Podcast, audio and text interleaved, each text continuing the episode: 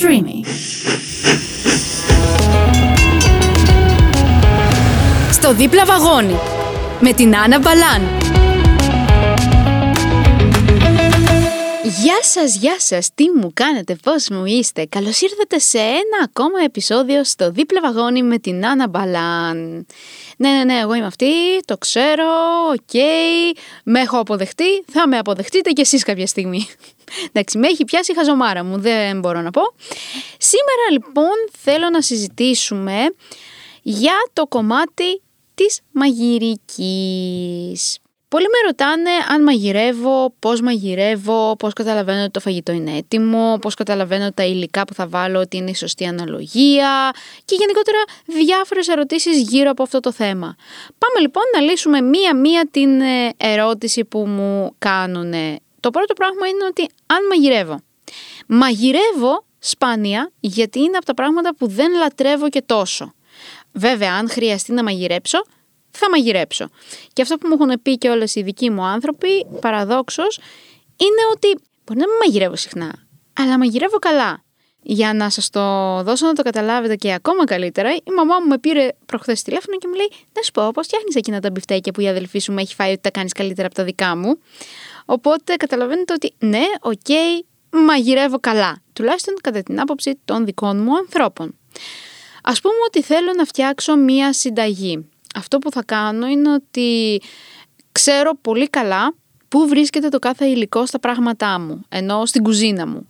Από το κομμάτι του ψυγείου μέχρι τα ράφια που έχω τα μπαχαρικά, το λάδι και πάει λέγοντας. Όταν λοιπόν θέλω να μαγειρέψω ένα συγκεκριμένο φαγητό, πάντα φροντίζω να βγάλω όλα τα υλικά που θα χρησιμοποιήσω πάνω στον πάγκο, ώστε να μην ψάχνω τελευταία στιγμή «πού είναι αυτό, πού είναι εκείνο». Και επίσης το άλλο που κάνω είναι ότι πάντα όταν υπάρχει έτσι μια μεγαλύτερη ποσότητα υλικών, ας πούμε ότι θέλουμε να βάλουμε π.χ. σάλτσα ντομάτας και θέλουμε το 1/3 του κουτιού που έχω πάρει, τότε αυτό που θα κάνω είναι ότι θα βάλω το 1/3 από τη σάλτσα ντομάτας σε ένα ποτήρι, μια κούπα, κάτι, για να το έχω ήδη έτοιμο. Αν ας πούμε χρειάζεται να χρησιμοποιήσω αλάτι και είναι ας πούμε μισό κουταλάκι του γλυκού αλάτι και λιγότερο, γιατί δεν χρησιμοποιώ πολύ αλάτι, η αλήθεια είναι, και ανάλογα και τι ποσότητα θα φτιάξω φαγητού, έτσι. Δεν μπορώ να φτιάξω μια μερίδα φαγητού και να βάλω μισό κουταλάκι αλάτι, θα βγει λύσα. Σε αυτή την περίπτωση δεν θα μπω στη διαδικασία να πω εντάξει, κάτσε να βγάλω από το αλάτι μισό κουταλάκι και θα το βάλω σε ένα ποτήρι, σε μια κούπα, γιατί είναι κάτι το οποίο μπορείς να το κάνεις πάρα πολύ γρήγορα, εύκολα και να το βάλεις μέσα στο φαγητό που μαγειρεύεται. Οπότε ουσιαστικά αυτό που κάνω είναι ότι ξεχωρίζω τα υλικά που είναι μεγαλύτερης ποσότητας σε ένα δοχείο που θα χρησιμοποιήσω μετά, ώστε να μην ζοριστώ κατά τη διάρκεια του μαγειρέματος. Όπως ας πούμε και το λάδι. Ξέρω ότι ας πούμε κάποιες στιγμές μου χρειάζονται 5 κουταλιές σούπας λάδι. Οπότε ξέρω περίπου τι ποσότητα είναι αυτό σε κάποιο δοχείο που χρησιμοποιώ μόνο για λάδι, για να μπορέσω να το βάλω μετά στο φαγητό. Οπότε φροντίζω να μην μπαίνω στη διαδικασία και να μου πάνω ας πούμε από την κατσαρόλα ή από οποιοδήποτε φαγητό που μαγειρεύω και να κάθομαι να μετράω 1, 2, 3 και πάει λέγοντας. Αλλά να τις μετρήσω τις κουταλιές λαδιού ας πούμε και να τις βάλω σε ένα δοχείο για να μπορέσω να το πετάξω κατευθείαν μέσα στο φαγητό που φτιάχνω. Αφού λοιπόν έχω βάλει όλα μου τα υλικά σε οποιοδήποτε φαγητό που θα φτιάξω και θα το έχω βάλει στη φωτιά, ξέρω περίπου πόση ώρα χρειάζεται για να γίνει το φαγητό και στους πόσους βαθμούς, αν είναι στο φούρνο, σε πόσο μεγάλη ένταση χρειάζεται να είναι το μάτι, αν είναι κάποιο φαγητό στην κατσαρόλα και πάει λέγοντας. Οπότε αυτό που κάνω είναι ότι ξέρω ότι αυτό το φαγητό για να γίνει θέλει 25 λεπτά. Στο τεταρτάκι πάνω θα πάω να το ελέγξω. Αν είναι ένα φαγητό στην κατσαρόλα θα το δω με την κουτάλα πόσο έχει γίνει μέσα και τα λοιπά. Αν είναι κάτι στο φούρνο θα το τσιμπήσω λίγο με το πιρούνι να δω πόσο σκληρό ή μαλακό είναι και τα λοιπά. Και έτσι κρίνω αν θέλει ας πούμε 5 λεπτά ακόμα, 10 λεπτά ακόμα, 3 λεπτά ακόμα και κάπως έτσι ξέρω πότε είναι περίπου έτοιμο το φαγητό μου. Επίσης γνωρίζω πάρα πολύ καλά ότι πέρασε το 1/4. Και ας πούμε ότι το φαγητό για να είναι έτοιμο θέλει ένα 10 λεπτάκι ακόμα. Θα ξανακάνω την ίδια διαδικασία για να δω αν είναι έτοιμο το φαγητό και πολλές φορές θα δοκιμάσω κιόλας για να είμαι 100% σίγουρη ότι έχει ψηθεί έτσι πως θα ήθελα να είναι ψημένο το φαγητό. Γενικότερα, όπως σας είπα, δεν αγαπώ πάρα πολύ να φτιάχνω φαγητό. Είναι από τα πράγματα που δεν με ευχαριστούν, το βρίσκω πολύ μπελαλίδικο όλη την όλη διαδικασία. Παρ' όλα αυτά, όπως σας είπα, πρέπει να το κάνω κάποιες φορές. Όταν δεν το κάνω, αγοράζω έτοιμα γεύματα από κάποια αλυσίδα σούπερ μάρκετ, είτε παίρνω τα περάκια από τη μαμά μου. Μαμά, μου φέρνει τα περάκια μαμά. Ναι, και κάπως έτσι ας πούμε την βγάζω. Αλλά δεν έχω παράπονο γιατί σίγουρα 1 με 2 φορές την εβδομάδα θα μαγειρέψω. Όμως λατρεύω όμως κάτι το οποίο έχω να το κάνω πάρα πολύ καιρό λόγω διατροφής, είναι να φτιάξω γλυκό. Δώσ' μου να φτιάχνω γλυκά και πάρε μου την ψυχή. Θα μου πεις, μωρέ Άννα, το ίδιο πράγμα είναι, οκ.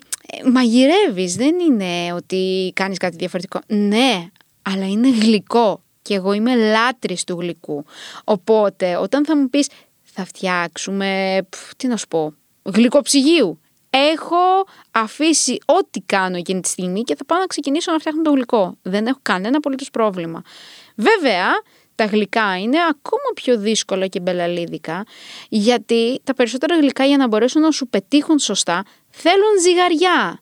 Και το κακό είναι ότι οι ζυγαριές, οι ομιλούμενες που υπάρχουν στο εμπόριο κτλ. Είναι πιο ακριβές από μια ζυγαριά η οποία δεν είναι με κάποια εκφώνηση το πόσο έχεις βάλει πάνω στη ζυγαριά.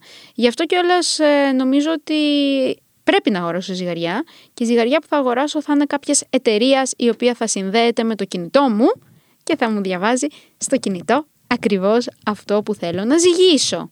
Ας πούμε λοιπόν ότι έχω μαγειρέψει το φαγητό που θέλω και θέλω αυτό το φαγητό να το συνοδέψω με μία σαλάτα.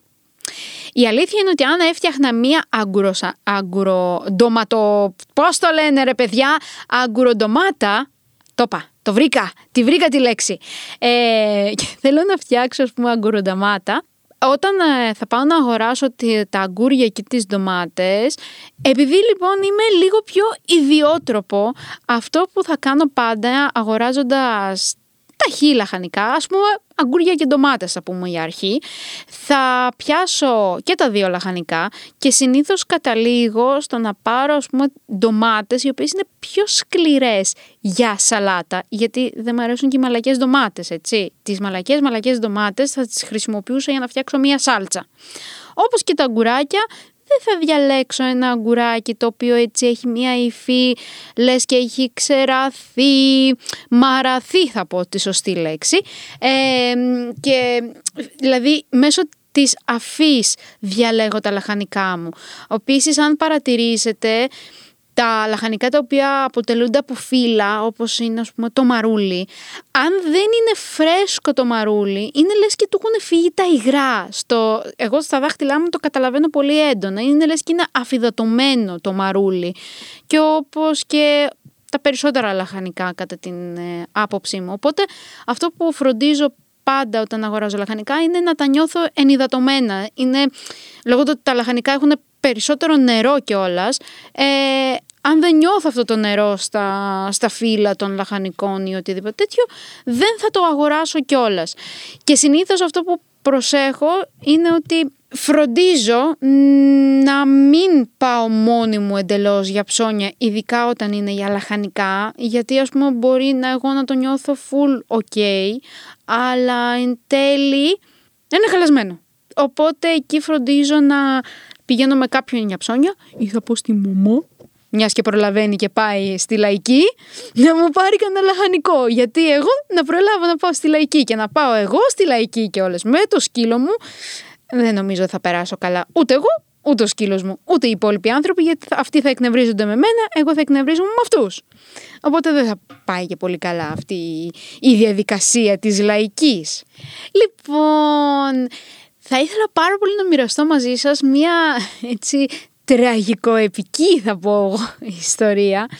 Όταν πρωτοξεκίνησα και έμενα μόνη μου, λέω εντάξει ρε παιδί μου, τώρα τι θα λέω στη μαμά μου να μου φέρνει τα περάκι ή θα αγοράζω εγώ φαγητό απ' έξω? Όχι καλέ, θα μαγειρεύω! Θα μαγειρεύω, εντάξει, μέχρι που κατάλαβα ότι και δεν μου αρέσει και δεν προλαβαίνω. Και νομίζω ότι κυρίως είναι το ότι δεν προλαβαίνω, γιατί αν αυτή τη στιγμή μου έλεγες ότι Άννα μου έχεις άπειρο χρόνο μέσα στην ημέρα σου, νομίζω ότι δεν θα έμπαινα στη διαδικασία να πηγαίνω να παίρνω είτε έτοιμα γεύματα είτε να ζητάω τα περάκι. Θα έμπαινα στη διαδικασία να μαγειρέψω για να... και να απασχοληθώ και να έχω φτιάξει το δικό μου, με το χεράκι μου, το φαγητό μου. Λοιπόν, όταν ήταν ακόμα αρχή που έμενα μόνη μου, λέω μια μέρα λοιπόν, Ανά, ήρθε η ώρα να φτιάξεις μπιφτέκια. Ήταν η δεύτερη ή τρίτη φορά που τα έφτιαχνα τα μπιφτέκια. Τις πρώτες φορές μια χαρά μου είχαν πετύχει. Ετοιμάζω εγώ τα υλικά μου και λέω πω βαριέμαι τώρα εγώ να βάλω τη σάλτσα ντομάτας μέσα σε κούπα να την μετρήσω. Θα τη μετρήσω κατευθείαν από πάνω από τον μπολ, δεν πειράζει. Δεν πειράζει καλέ, όχι σιγά. Και το λάδιλο το ίδιο θα το κάνω. Βάζω όλα μου εγώ τα υλικά, πλάθω το ζυμάρι του μπιφτεκιού, τέλος πάντων, το μείγμα. Το βλέπω έτσι λίγο πιο αραιό. Λέω εντάξει ρε παιδί μου, θα βάλω λίγη παραπάνω βρώμη, γιατί εγώ τα μπιφτέκια τα φτιάχνω με βρώμη και συγκεκριμένα χωρίς γλουτένι, γιατί έχουμε και ένα θέμα σε αυτό. Οπότε λέω εντάξει ρε παιδί μου, θα βάλω λίγη βρώμη να σφίξει. Δεν πειράζει, λέω, δεν θα πάθουμε τίποτα. Βάζω λίγη βρώμη. Βλέπω ρε παιδί μου το μείγμα να σφίγγει, αλλά όχι πολύ. Λέω εντάξει ρε παιδί μου, θα κρατήσει τα ζουμάκια του, λέω, όταν ψηθεί. Θα μου βγει και πιο ζουμερό το μπιφτέκι. Δεν πειράζει. Τα πλάθα με το ζόρι. Εγώ θα το πω, γιατί εγώ αρνιόμουν να δεχτώ ότι δεν θα ψηθούν και πολύ καλά. Όχι. Επέμενα ότι όχι, θα ψηθούν και θα βγουν και ζουμερά. Τα πλάθα λοιπόν με τα 1000 ζόρια, τα βάζω στα ταψί, τα βάζω στα φούρνο.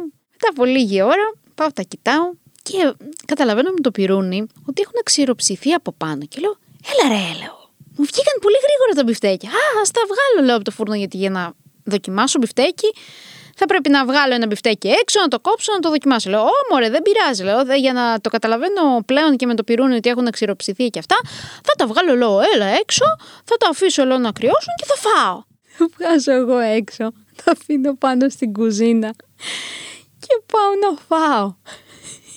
Και το μπιφτέκι από πάνω είχε γίνει μια κρούστα και με το που πάω να το βγάλω από το ταψί είχε κολλήσει όλο. Ήταν ένα ζουμερό πράγμα, λες και είχες φτιάξει σάλτσα με κιμά, όχι μπιφτέκι. Οπότε ναι, 6 μπιφτέκια πήγαν στα σκουπίδια.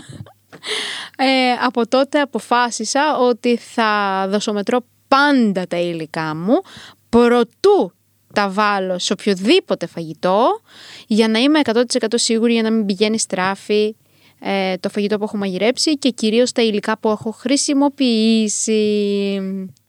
Αυτά λοιπόν είχα να σας πω εγώ γύρω από το θέμα μαγείρεμα. Να ξέρετε ότι θέλω πάρα πολύ κάποια στιγμή να φτιάξω ξανά ένα γλυκό και να το βγάλω βίντεο. Νομίζω θα ήταν και ωραίο αυτό. Θα είχε αρκετή πλάκα, θεωρώ, γιατί είμαι και τρελή με τα γλυκά, δηλαδή πειραματίζομαι κιόλας. Δεν θέλω να το κάνω ακριβώς έτσι όπως το λέει, οπότε με πιάνουν και κάτι περίεργες αποφάσεις τελευταίας στιγμής. Οπότε κάπου εδώ θα κλείσουμε, θα τα πούμε την επόμενη φορά. Ό,τι θέλετε να στείλετε μπορείτε να τα στείλετε στα social media του Pride καθώς και του Streamy, αλλά εννοείται και στα δικά μου social media. Και εμείς θα τα πούμε την επόμενη φορά ξανά στο Δίπλα Βαγόνι με την Άννα Μπαλάν.